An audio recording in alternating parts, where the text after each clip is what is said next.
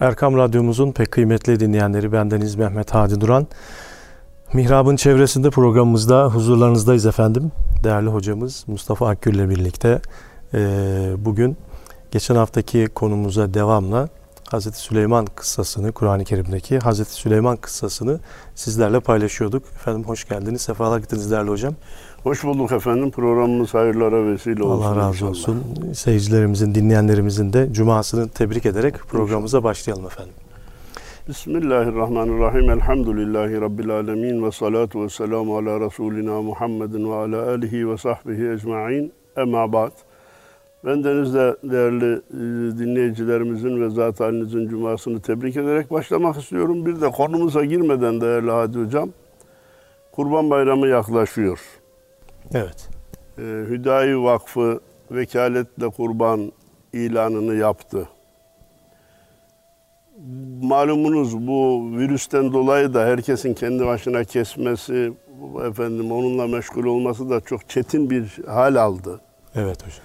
Sonra bu vakıflar, dernekler de e, bu işi toplu hallettikleri için piyasadaki şartlara göre daha da ucuz ve ehven fiyatlarla hallediyorlar.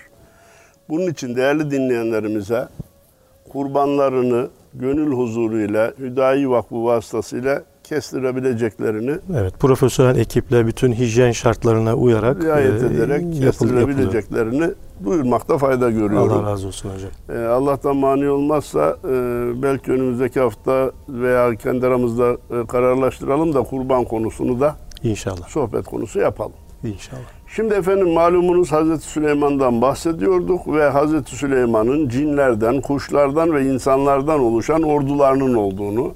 Demek ki Allah murad ederse bir kişinin bu üç cins e, mahlukada da hükmedebileceğini bize gösteriyor demiştik. Hütüdü göremiyorum nerededir e, çabucak bulun yoksa ben onu ya cezalandıracağım ya bana bir mazeretle gelir demişti. Hüttüt de geldi Hazreti Süleyman'a dedi ki ben gözden uzak kaldımsa da boş durmadım. Ee, ben bir kadına rastladım ki insanlara hükmediyor. Büyük de bir e, kürsüsü tahtı var oturmuş. Ancak e, onlar Allah'tan başkasına secde ediyorlar. Yaratıcıyla ilgileri yok. Yaratıcıdan haberleri yok. Şeytan da onlara yaptığı işi süslemiş bu gidişle doğruyu bulacağı da hiç benzemiyorlar diye böyle bir kavimden e, bir hanımın idaresindeki bir kavimden bahsetti. E, efendim Hazreti Süleyman da dedi ki gale senanzuru esadakte em kunte minel kadibin. Kolayı var. Biz seni deneyeceğiz. Bakalım e, doğru mu söylüyorsun, yalancı mısın? İzheb bi kitabi hada. Şu mektubumu al götür. Fe elqih ileyhim. Bunu ona ilet. Thumma tevelle anhum. Fendur mâdâ yercaun. Sonra sen dön gel. Bakalım onlar bu mektuba ne gibi tepki verecekler. Ne yapacaklarına da bak. Efendim hay hay. Kalet ya eyyuhel melev inni ulgiye ileyye kitabun kerim. Efendim ol hatun Belkıs kavminin ileri gelenlerini, istişare heyetini, karar meclisini topladı. Dedi ki gelin bakalım. Bana bir mektup gönderildi. Bana bir yazı geldi. İnnehu min Süleyman ve innehu bismillahirrahmanirrahim. Bu mektup da Süleyman'dan hazırlanmış bir mektuptur. Rahman ve Rahim olan Allah'ın adıyla başlarım diye geldi. Yani bizim alışmadığımız, e, daha önce bilmediğimiz bir şeylerden bahsediyor. Hemen bir parantez açalım. Teknik bilgi e, duyanlara tekrar olsun, duymayanlara verelim. Kur'an-ı Kerim'de malumunuz bildiğimiz surelerin başındaki besmelelerin ayet midir, değil midir? Sureler arası sınır taşı olarak mı e, yazılmıştır? Tartışması varken Nem suresindeki bu ayetin yani Bismillahirrahmanirrahim'in kesin ayet olduğu bütün ulemaca teslim edilmiştir. Bu mutlaka e, Kur'an ayetinden bir ayet olarak besmele geçmiştir. Burada e, malum bakın Bera Tevbe suresinin de başında Besmele yoktur. besmele yok. E, bu da onu tamamlayarak 119 besmele'de tamamlanmış oluyor. 114. Pardon Allah razı olsun 114 e, su besmele'de tamamlanmış oluyor. Efendim dedik bunu. Efendim Ella ta'lu aleyye ve utini müslimin. Ve o kita o mektupta diyor ki Süleyman'dan gelmiş Bismillahirrahmanirrahim. Bana karşı büyüklük taslamayın ve teslimiyet görerek bana gelin diye bu mektupta yazıyor. Ha. Öyleyse buradan biz İslam devletlerinin tebliğ usulünü öğrenmiş oluyoruz Hadi Hocam. Evet. İslam'da devlet başkanı komşu devlete, yeni bir ülkeye bir mesaj gönderecek. Hiç Allah'tan başkasına ibadet etmeyin, büyüklükte taslamayın, elinizdeki 3-5 kuruşu, toprağınızın altındaki madenleri bir şey zannetmeyin, gelin Allah'a teslim olun, aksine bir şeyle karşımıza çıkmayın diye tebliğde bulunacak. Kabul eder etmez ayrı. Biz burada bunu gördüğümüz gibi Efendimiz Peygamberimiz Aleyhisselatü Vesselam'ın bizatihi tatbikatında da görüyoruz. Ne yapmıştı? Krallara mektup göndermiş, İslam'a davet etmişti. Bu bir kere özgüvenin açık deliliydi. Ben Allah'ın Resulüyüm, gelin, kabul edin. Yoksa sadece kendinizin değil, milletinizin de vebaliyle ahirete gidersiniz. Allah'a hesap vermeniz çok çetin olur diye onların mesuliyeti hatırlatılarak İslam'a davet edilmesi hem ayette hem hadiste bize İslam'ın tebliğ usulü olarak gösteriliyor. Galet eyyuhel mele'u eftuni fi emri ma kuntu gâtı'aten emran hatta teşhedûn. Burada Belkıs'ın ağzıyla Allahu Teala bize bir istişare yolu öğretiyor. Hadi hocam. Belkıs dedi ki gelin bakalım toplanın. Ben size danışmadan hiçbir işe karar vermem.'' Demek ki demek ki bir Müslüman hangi makamda bulunursa bulunsun mutlaka kararlarını istişareyle vermelidir. Evet. Bir, danıştığı kişilerin fikirlerine değer vermeli. İki, danışılanlar da fikirlerini hem çok rahatlıkla hem de bir menfaat beklemeden söylemeliler. Hemen İslam'daki danışma e, usulünün önemli noktalarından birini daha arz etmek istiyorum. Danışan kişi illa çoğunluğun fikrine tabi olmak diye bir mecburiyeti de yoktur. Evet. İstişare edecek, onu beyninde harmanlayacak, bir kanaata varacak, nihai kararı o verecek.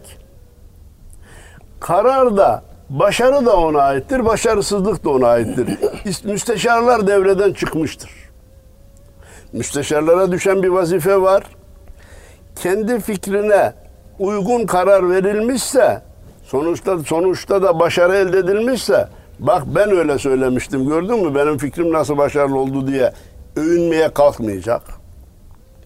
Kendi fikrine icabet edilmiş, uygun görülmüş, sonuç başarısız olmuş. Eyvah görüyor musun başkanı ben yanılttım diye üzülmeye gerek yok. Sen o gün fikrin buydu, söyledin, neticede böyle çıktı. Bunda bir hikmet var. Efendim, verilen karar verildikten sonra e, herkes o kararı savunacak. Ama düşünülerek karar verilecek değil mi? Amenna. Düşünerek, istişare ederek karar verildikten sonra herkes savunacak. Ee, uygulamanın neticesi ne olursa onda hikmet aranacak. Efendim Belkıs bize, henüz Müslüman olmamış Belkıs, burada bize bir ders veriyor. Daha doğrusu Cenab-ı Allah onun ağzıyla bize ders veriyor. Bana bu durum hakkında görüşünüzü bildirin. Sizler yanımda bulunmadıkça hiçbir şey için kesin karar vermem. Şimdi bu kadar şey söyledi.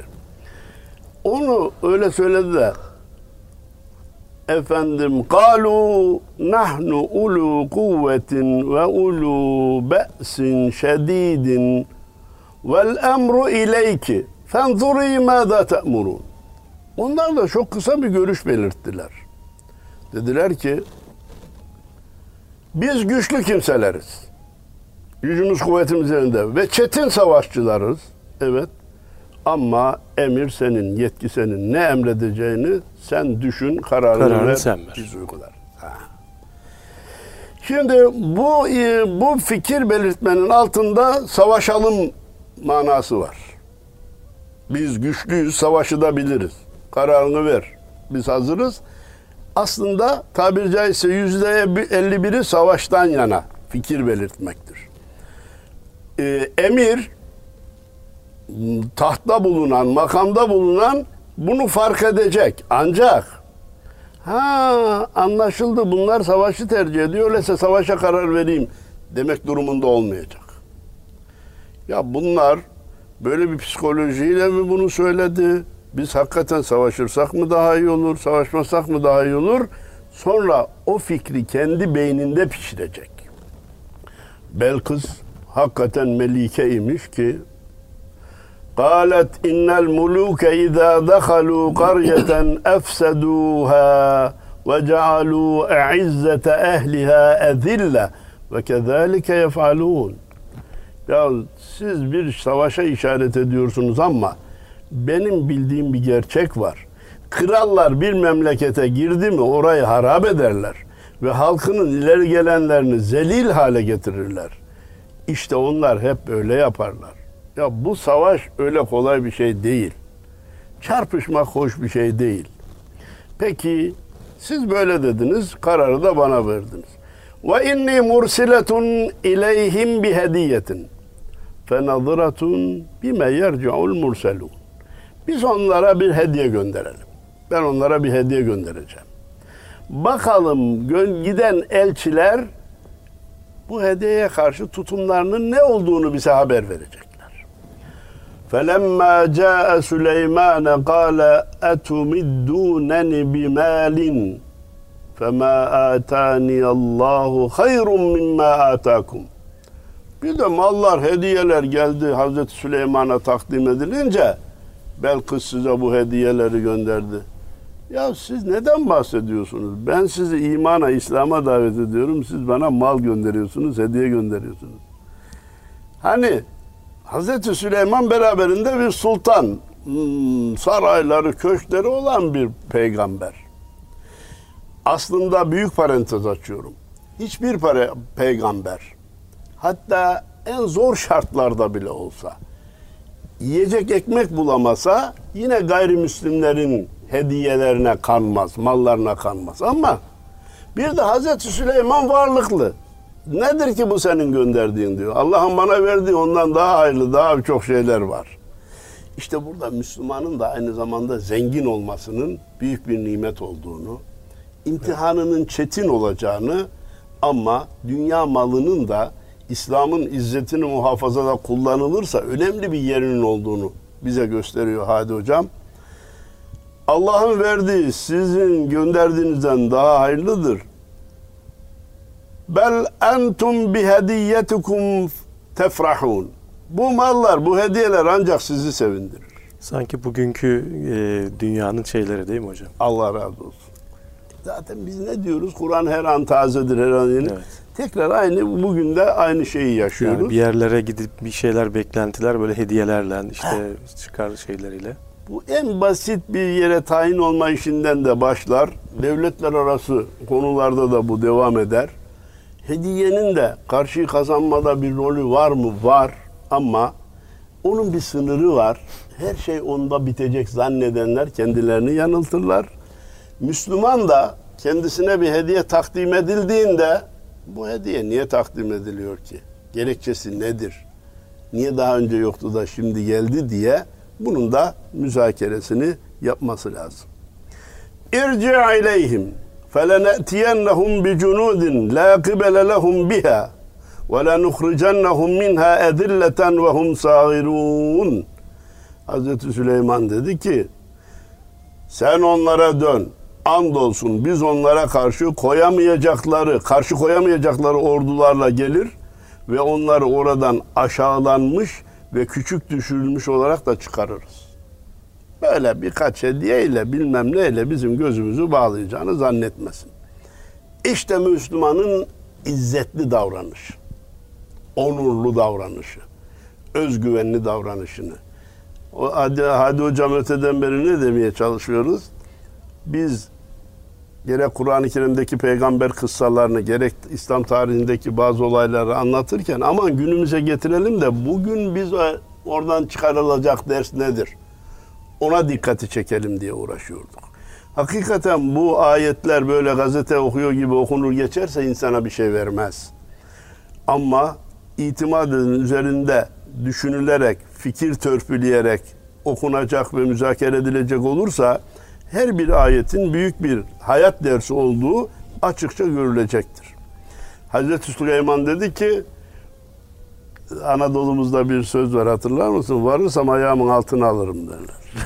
evet. Diyor ki ben oraya varmayayım. Bu hediyelerle de beni kandırmaya kalkmayın. Gözümü boyamaya kalkmayın. Varırsak biz sizi oradan çıkarırız. Hazreti Süleyman ey ileri gelenler onlar bana teslim olmadan önce hanginiz bana kraliçenin tahtını getirebilir? Bu da diplomasi. Evet. Savaş işi şöyle saklı dursun. Bizim ona gücümüz yeter. Bir kere prestij olarak onu bir kere alt edecek. Onu bir dur, orada bir eminiz. Tahtını getirerek. Hemen büyük parantez. Demek ki Müslüman son yapacağını da başta yapmaya kalkmamalı. Son harp etmeye gücüm yeter. Vurunca da kıracağıma inanıyorum.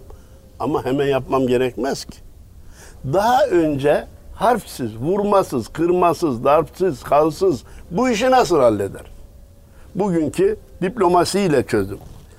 Dedi ki onun tahtını bana getirecek kimse var mı?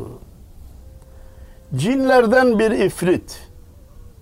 Hazreti Süleyman cinlere de hükmediyor ya. Sen yerinden kalkmadan ben onu sana getiririm ve şüphesiz ben buna güç getirecek güvenilir de biriyim. Laf olsun diye söylemiyorum. Söylediğini yapacak biriyim. Yerinden kalkmadan evvel ben onu sana getiririm dedi. Kale ifritu minel cinni ene atike bihi kable en tekume min makamik ve inni aleyhi lekaviyyun emin. Bu da ayetin metni. Güzel sen teklifte bulundun. Burada yeni bir şey görüyoruz. İdareci emri altındakilerin rekabetini, birbirlerini geçmelerini temin etme imkanı vermesi lazım.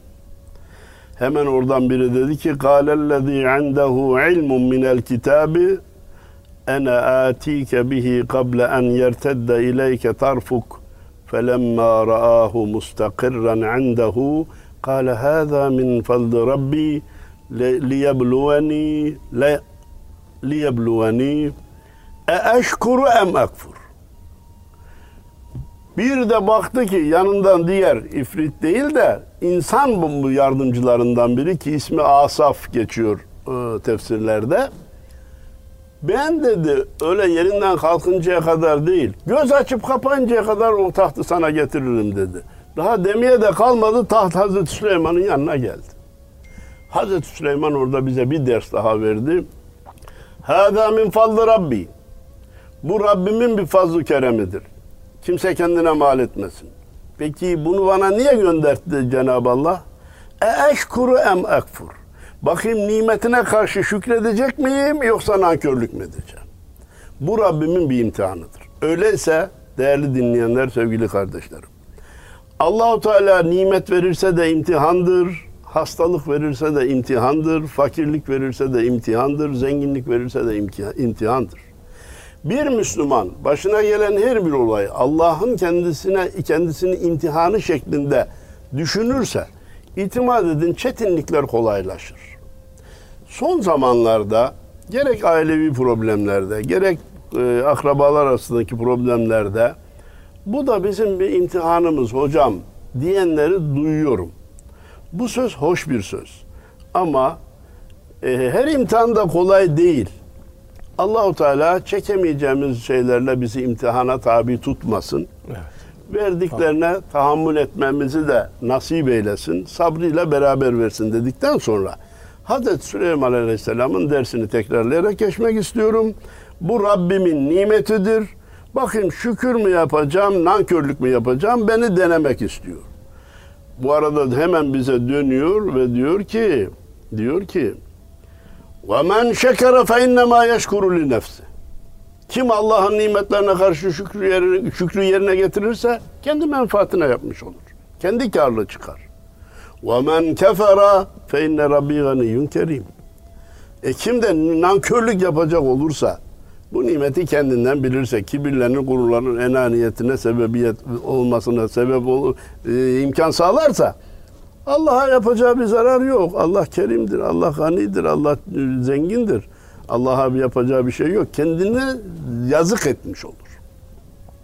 Öyleyse kulun görevi Rabbinin açtığı imtihanı kazanabilmek için nimetlere şükür, sıkıntılara sabırdır.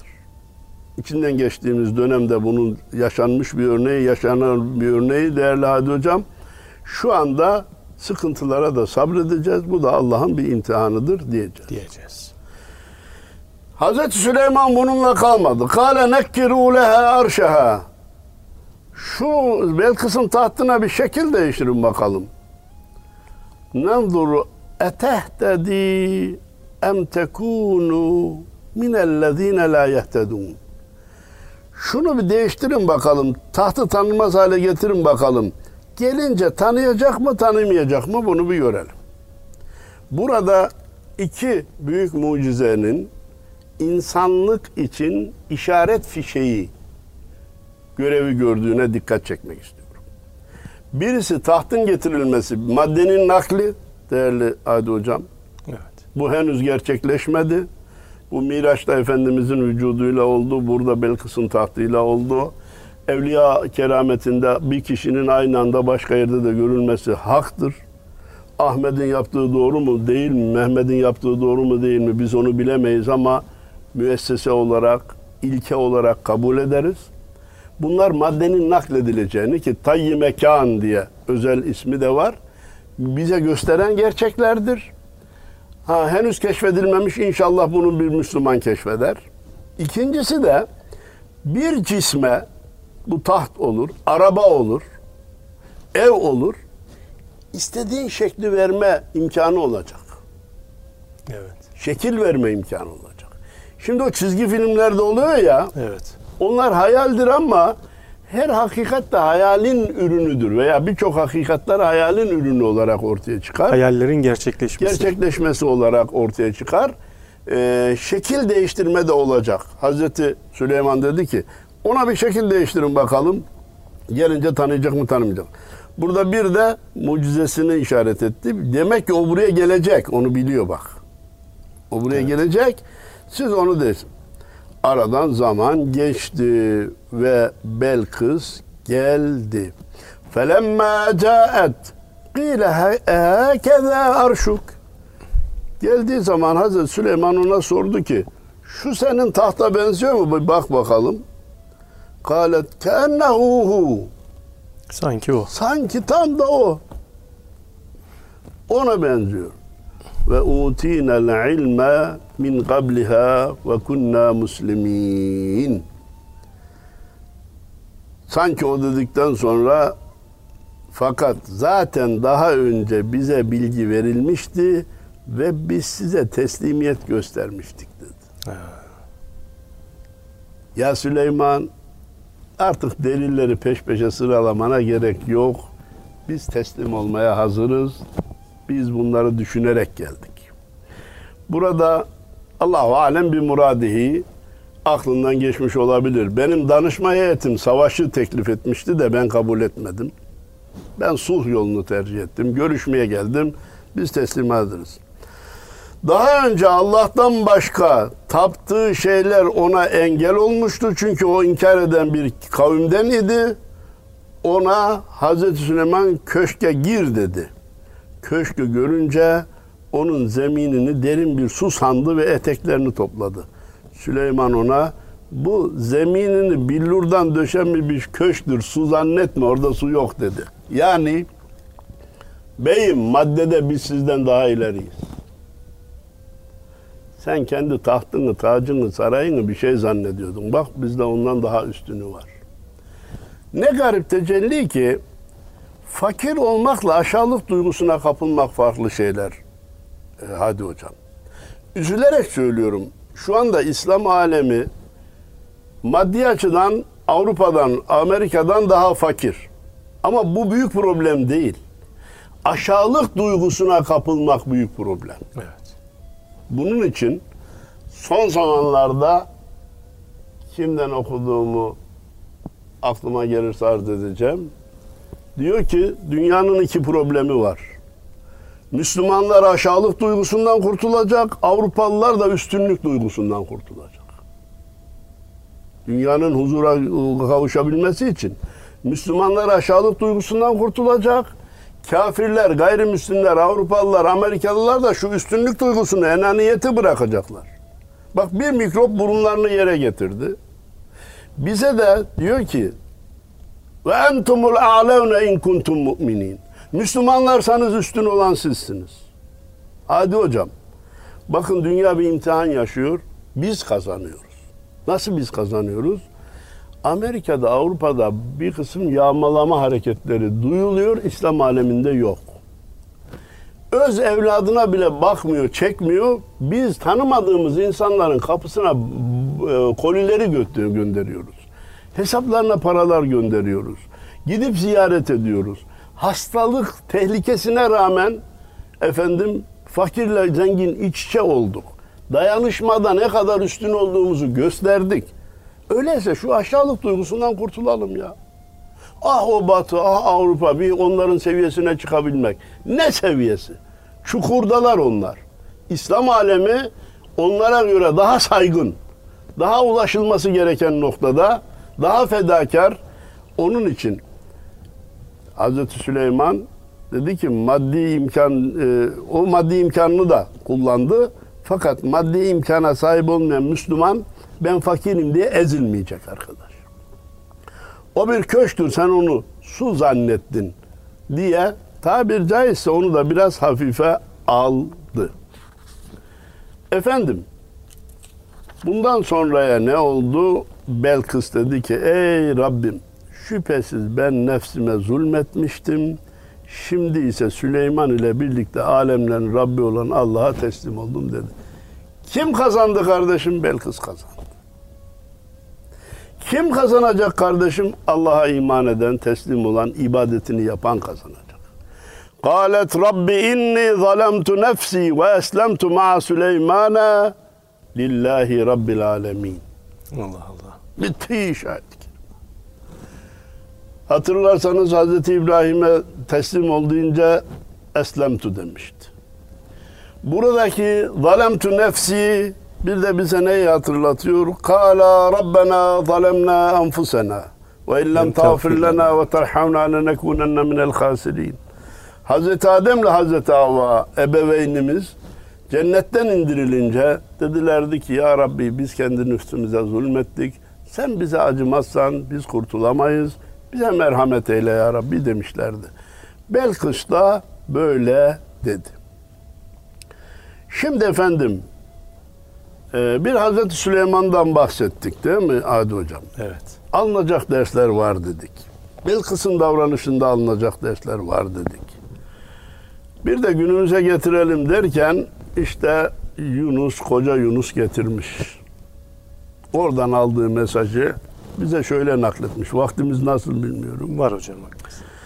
Severim ben seni candan içeru, yolum vardır bu erkandan içeru. Şeriat, tarikat, yoldur varana, hakikat, marifet, andan içeru. Ya bu Kur'an-ı Kerim'i okuyun ama onun şuuruna ermeye çalışın. Peygamberler hikayelerini, kıssalarını okuyun ama dersi alıp da hayata uygulamak kaydıyla almaya çalışın. Bir tarikat var, bir şeriat var, bir marifet var. Bu yolları iç içe geçmeye gayret edin. Hedefiniz o olsun. Beni bende demen, ben de değilim. Bir ben var ki bende, benden içeri o. Yunus şöyle biliyor, böyle söylüyor, ne güzel konuşuyor diye bana yüklemeye kalkmayın. Bana bunları bir söyleten var. İslam'ın vazgeçilmez ilkelerinden birisi. Müslüman sahip olduğu nimeti Allah'tan bilecek. O zaman şükrünü yerine getirmiş olur.